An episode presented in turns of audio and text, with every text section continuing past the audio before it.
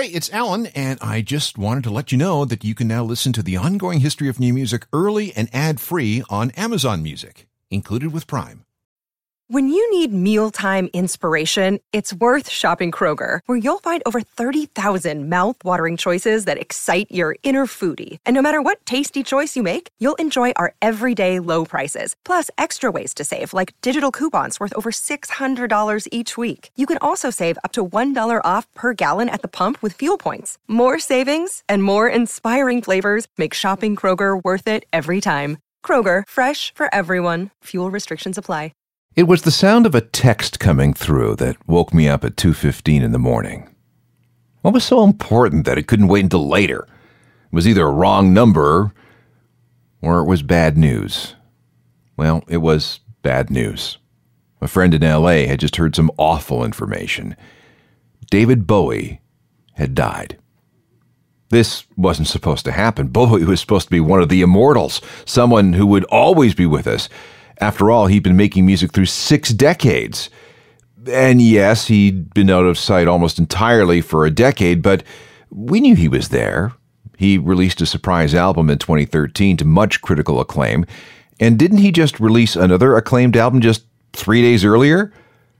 How could he be dead? No, no, no. There's, there, there had to be some kind of mistake. One of those um, internet hoaxes. But as soon as my computer booted up, I could see that everything was confirmed. David Bowie had suddenly, surprisingly, passed away. And from cancer? He had cancer? And so began weeks of mourning all over the world.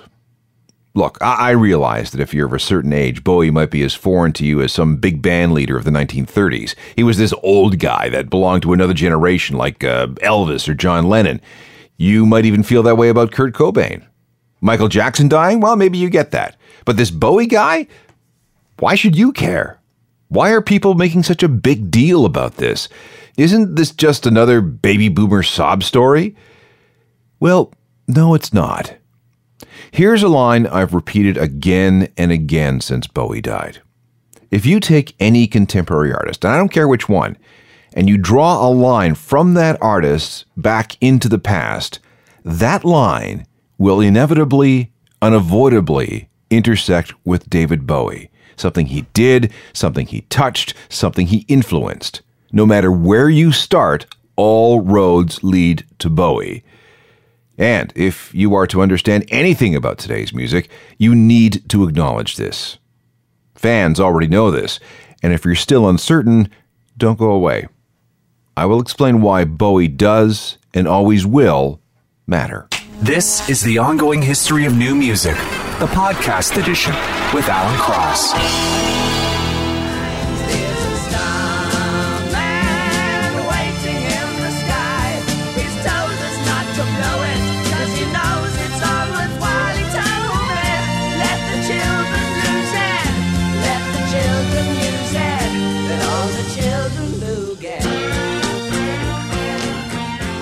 David Bowie and Starman from the 1972 album The Rise and Fall of Ziggy Stardust and the Spiders from Mars. That's a classic album that every alt rock fan needs in their collection.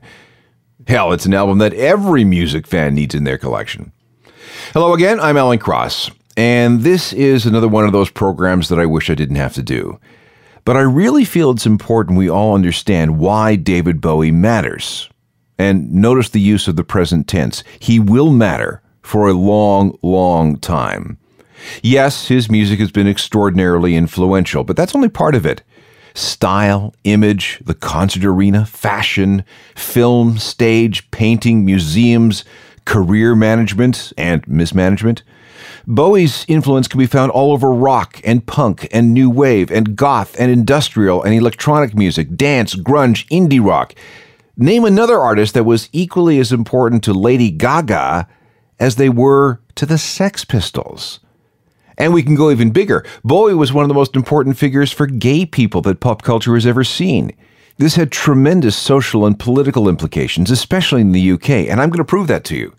Bowie has had an effect on high finance, and he was an internet pioneer. Okay, I know, I know you think that I'm just being this crazy fanboy and exaggerating everything. But you know something? I'm not.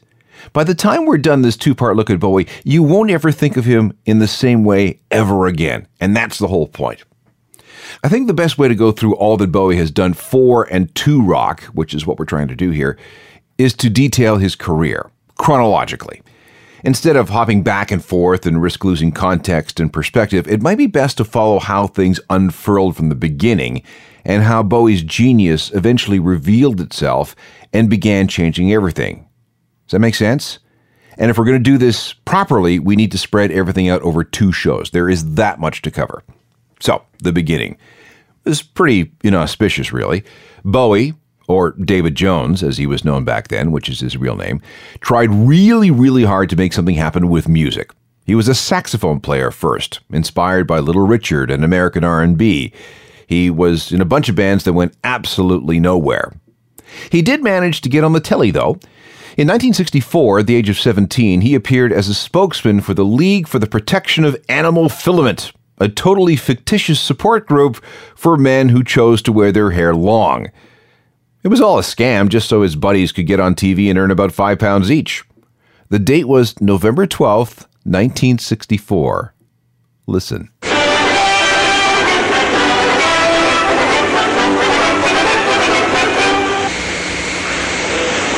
All got to stop. They've had enough. The worms are turning. The rebellion of the long hairs is getting underway. They're tired of persecution. They're tired of taunts. They're tired of losing their jobs. They're tired of being sent home from college. They're tired of being sent home from school. They're tired even of being refused the dough. So with the nucleus of uh, some of his friends, a 17-year-old, Davy Jones, has just founded the Society for the Prevention of Cruelty to Long-Haired Men. Well, here we are. Long-haired men, you've got to have your hair, what, nine inches long before you can join? Well, I think we're past that over now. Have you? Yes. Now, exactly who's being cruel to you? Well, I think we're all fairly tolerant, but for the last two years we've had uh, comments like darling and uh, can I carry a handbag thrown at us. I think it's just had to stop now. But, but does it surprise you that you get this kind of comment? Because you, after all, you've got really rather long hair, haven't you? We have, yes. Yeah, it's not too bad, really. No, I like it, and I think we all like long hair. And um, we don't see why should, other people should persecute us because of this. How are you going to set about this campaign? Well, I don't know. I think the real sort of thing we should do is to try and get more followers behind us so that we can sort of march in protest. Sort of ban the bomb all over again, you know. Only, only against hair, you know, people persecute it. Order I think gradually it will work, yeah. yeah. That TV appearance was right around the time that Bowie appeared on record for the first time, June 5th, 1964. The group was David Jones and the King Bees.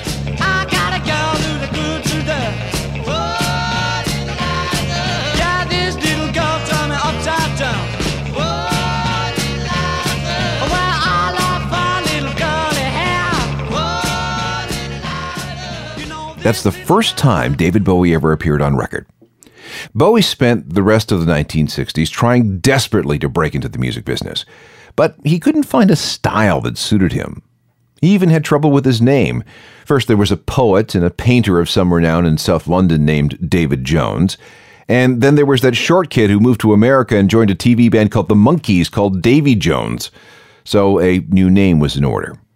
Our David Jones had just seen a movie called The Alamo, and he became somewhat obsessed with the character played by actor Richard Widmark. That character's name was Jim Bowie. He was a real life American pioneer and soldier, as well as a smuggler and slave trader, who became famous during the Battle of the Alamo in Texas. So, henceforth, David Jones began calling himself David Bowie. Not Bowie, but Bowie.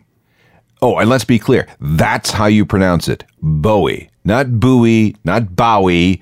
Although guitarist Mick Ronson insisted on pronouncing it that way, it should be pronounced Bowie. Trust me, I spoke to the man himself about it. Between 1967 and 1969, Bowie tried to find his niche. He experimented with all kinds of different things. He lived in a Buddhist monastery for a while. He took dance lessons. He learned how to be a mime. He worked in a printing shop. And he was even cast in an ice cream commercial.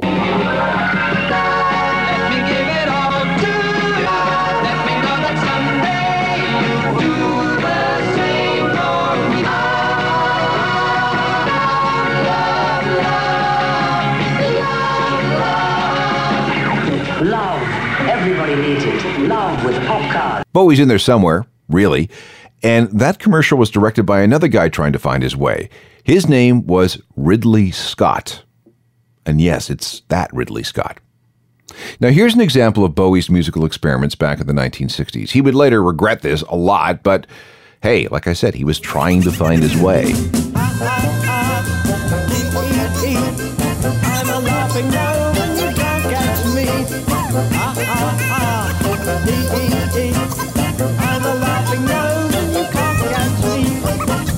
Said the laughing gnome. That's The Laughing Gnome, released April 14th, 1967. And yes, David Bowie was very, very lost in the 1960s. And he really didn't begin to find himself until he demoed a new song for executives at RCA Records. That story is coming up next. You're listening to the ongoing history of new music, the podcast edition with Alan Cross. This is part one of Remembering David Bowie. Now, as you can see, Bowie didn't matter at all for the first decade of his wannabe music career.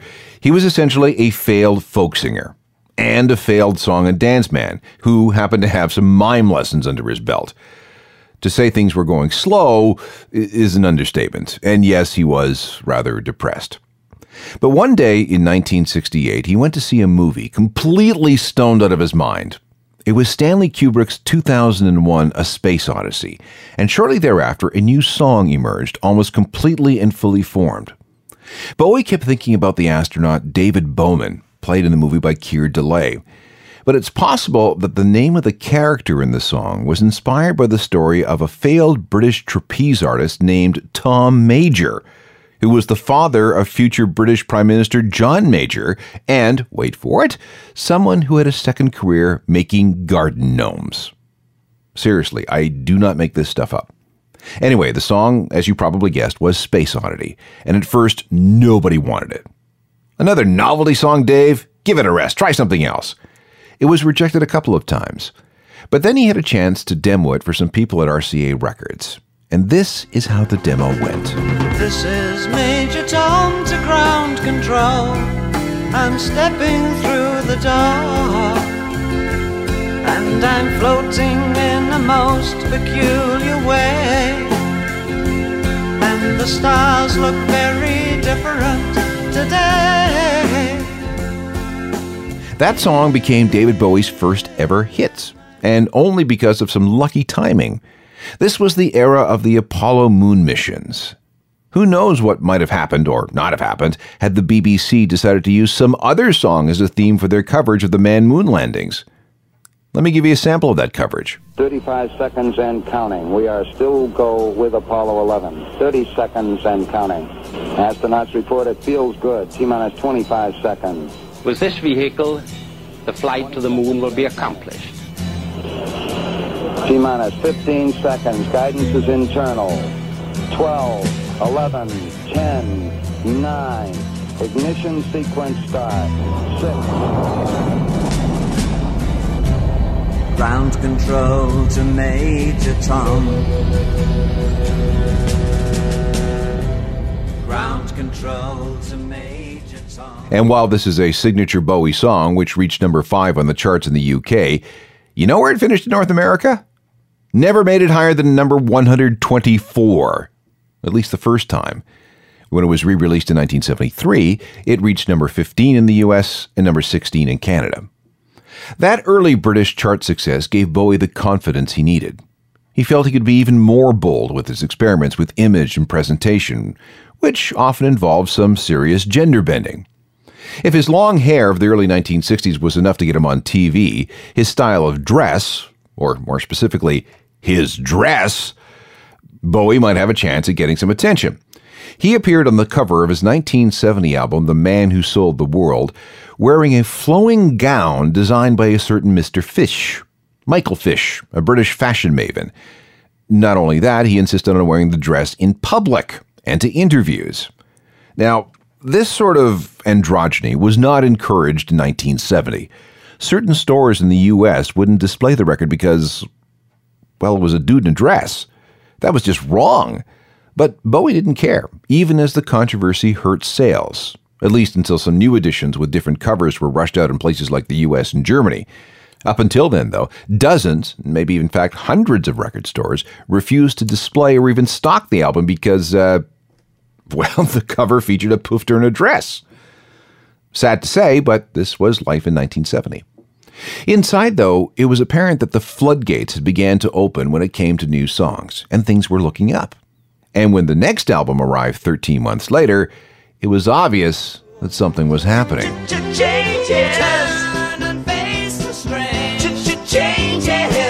Don't tell to up out of it.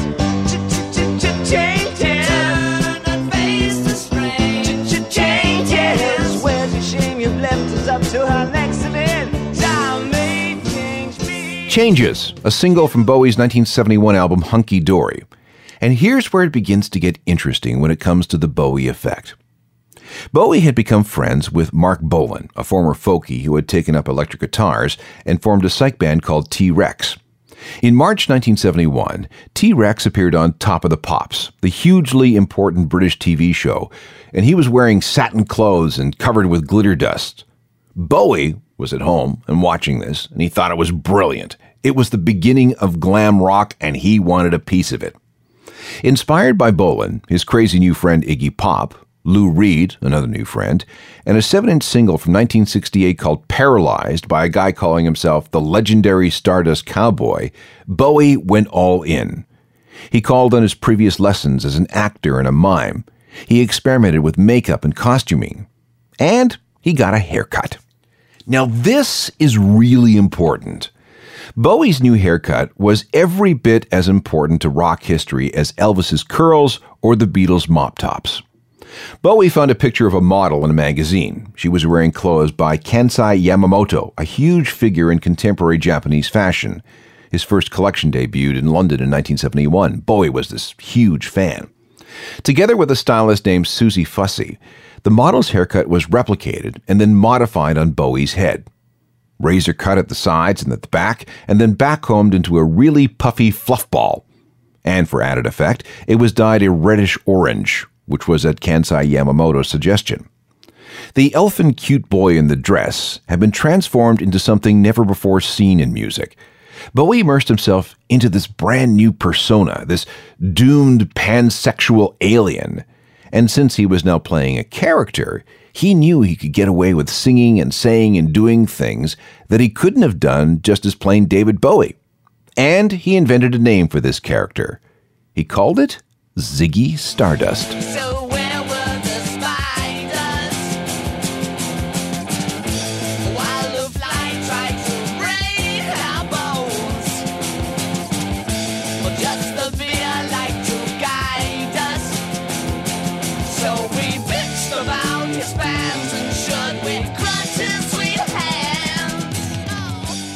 Now, take it from me, the impact of Bowie's Ziggy Stardust on rock is almost incalculable, and here's why.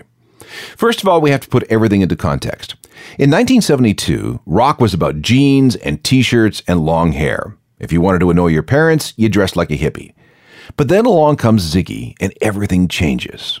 The makeup, the costumes, the hair. No one had ever seen anything like Ziggy before. Everywhere else, concerts were basically a bunch of dudes standing on a low stage. With Ziggy, the concert was theater, a spectacle with its choreography and costuming. That was new. Yes, it was still all about the music, but with Ziggy, it was also about the show. It was hard rock mixed with vaudeville. It was glitter pop mixed with real theater. It was fashion mixed with technology. In short, it was the full experience. And again, in 1972, this was so new. Now, anyone who saw Ziggy knew that this was a Bowie creation, but like I said, that approach was new. This idea of coming up with a prepackaged, synthetic, ultra glamorous, ultra theatrical rock star. And there's more. Bowie was the first to feminize the macho male rock and roll star. After Bowie, there was a parade of androgynous, bisexual, gay, or just plain feminine looking acts. Depeche Mode and Gary Numan and Soft Cell, Eurythmics, the list is endless. And we can go much deeper. In January 1972, Bowie gave a flippant quote to a British music paper about having always been gay. Now, today, this would be absolutely no big deal. We would just shrug. But for a celebrity to admit to being gay back then, well, it's hard to explain what kind of a bomb that was. Again, perspective is everything. Until 1967, it was a crime to be a homosexual in Britain. You could be charged and jailed under the Sexual Offences Act. And even after being gay was decriminalized, the new conditions only applied to people over the age of 21 in England and Wales. It was still a crime in Scotland until 1980 and in Northern Ireland until 1982. And if you were a member of the armed forces and you were a guy, then you'd better keep it to yourself because being a gay soldier was a crime. And even with the decriminalization, the police were arresting people on charges of gross indecency. The number of people picked up for that had tripled since 1967, so there was still much fear. And now, this weird looking pop star with the catchy songs telling the world that he was gay? It's unthinkable. And even though Bowie was really just being flippant, this coming out struck a chord with thousands of people who wanted to do the same thing but were too afraid. They went from being afraid and confused and alone to suddenly understanding that there was someone out there, someone famous, who was just like them. Boy George of Culture Club and Holly Johnson of Frankie Goes to Hollywood say that their lives were changed by Bowie's comments. Bowie gave them the courage to be who they were. Now, Bowie would later recant claims of being gay or bisexual, something that resulted in plenty of criticism from gay rights activists. But with this statement in January 1972, I am gay and I always have been, even when I was David Jones, the genie was out of the bottle and rock would never be the same. More on why Bowie matters in just a second, including how he encouraged the development of this brand new thing called punk rock. Now, back to the ongoing history of new music, the podcast edition with Alan Cross. Bowie's outsiderness of the early 1970s endeared him to other people who felt alienated and marginalized. We've already addressed the issue of sexual identity, but Bowie also appealed to members of the working class who wanted to stick it to their betters. But Bowie's effect on punk goes further than that. July 2nd, 1973. All the gear for Bowie's final show on the Ziggy Stardust tour was set up and ready to go at the Hammersmith Odeon Theatre in London the following day. The only person in the building was a night watchman. A young thief named Steve Jones somehow got inside and helped himself to whatever he could carry out, mostly some microphones and some amps. In a couple of years, that gear would be used to start a brand new band with Steve as its guitarist, and that band was called the Sex Pistols. Now, this wasn't necessarily an act of desperation or sabotage. The kids who would become the first generation of British punks really, really loved Bowie. They admired the short, sharp songs, his wild fashion sense, and the way he acted like he didn't care what anyone thought, even in the face of huge amounts of ridicule and criticism. The punks really liked that. And besides, Bowie was friends with Iggy Pop, and he was cool. Bowie was also friends with Lou Reed, and he had been in the Velvet Underground. That was cool too. And maybe most of all, Bowie wasn't afraid to kill himself off. That was really cool. Bowie, speaking as a Ziggy creation, retired at the end of that tour. Everybody, this is me. the one of the greatest tours of our life. We really, uh, of all the shows on this tour, this this particular show will remain with us the longest because not only is it not only is it the last show of the tour, but it's the last show that we'll ever do. Thank you. When people heard Bowie say that, they thought it was Bowie that was retiring, which he let everybody think. What he really meant, though, was that he was killing off Ziggy. Bowie had already begun to think of a new persona through which he could channel, uh, well, whatever it was that he wanted to channel.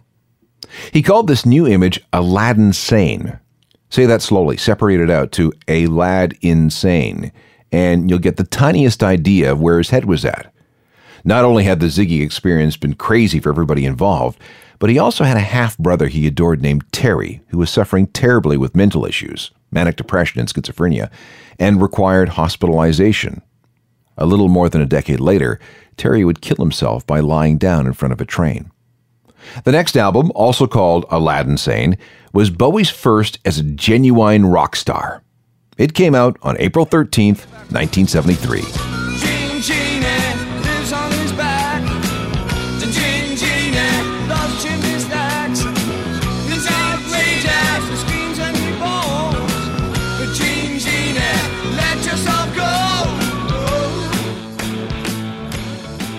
The Gene Genie, written in part about his new, even crazier friend Iggy Pop, and also inspired by Jean Genet, the French writer, poet, and political activist. Bowie's Aladdin Sane character was a transitional one. It was Ziggy Stardust taken to a higher realm, and Ziggy was to be developed even further through the next couple of albums, although he was never really called that. The Pinups album, a collection of covers, also from 1973, could be called Ziggy Karaoke. And then there was Diamond Dogs, Bowie's fifth album in just two years and four months. That prolificness was a big part of Bowie's rise to stardom. Album after album, single after single, character after character, tour after tour. It was absolutely incredible. And it would have been different if it had been just more of the same album after album. But they weren't. Every record was different. Every one was an event. And no one had any idea what Bowie would do next. Write an album loosely based on George Orwell's novel 1984? Come on, nobody did that kind of thing. But Bowie did, and he pulled it off.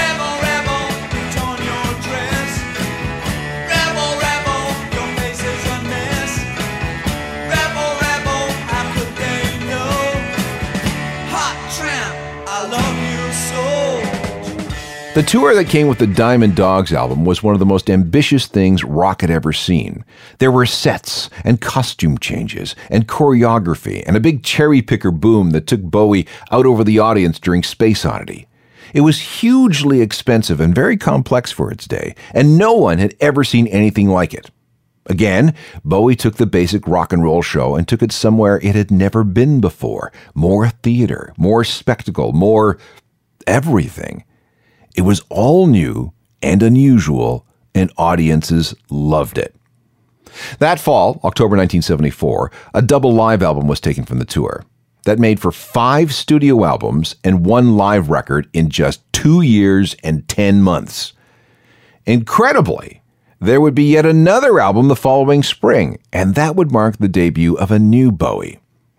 Fans caught glimpses of the transition during the Diamond Dogs tour. Bowie became less spaceman and more elegant. Shorter hair, tailored suits, an air of sophistication. And the music changed too. Bowie became interested in American soul and R&B. Things became smoother and funkier. And during breaks on the tour, Bowie scheduled studio time so he could get some of these new ideas down on tape. The result was Young Americans, released on March 7, 1975. And if you're counting, that was six albums in just three years and two months. And by this time, Bowie was big enough that someone like John Lennon was willing to hang out and do a little co writing. Lennon was in the middle of his lost weekend estrangement from Yoko Ono, so he was very happy to party with Bowie, and Bowie was happy to party back. Not only did he and Bowie get along famously, but so did Lennon's assistant May Pang and Bowie producer Tony Visconti, and they actually ended up getting married. Listen to this track from Young Americans. The genesis of it was a conversation Bowie and Lennon had about the difficulties of being famous. They co wrote the lyrics in about 20 minutes, and on the recording, we hear Bowie's lead vocals and background vocals from Lennon. That's John echoing the word fame in the verses.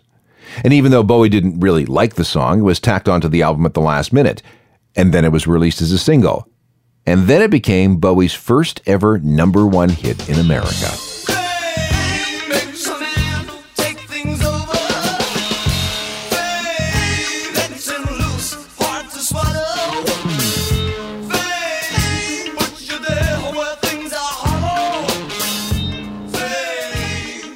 Young Americans introduced yet another Bowie character, the blue eyed plastic soul singer. New haircut with a part on the right, new clothes with baggy pants and stylishly baggy shirts, and a new professed love for black music and the various flavors of R&B. This endorsement encouraged a lot of his fans to explore those musical territories. And Bowie's cachet had so much widespread appeal that his music was played on both top 40 radio stations and on rock stations. He was cool in the punk clubs.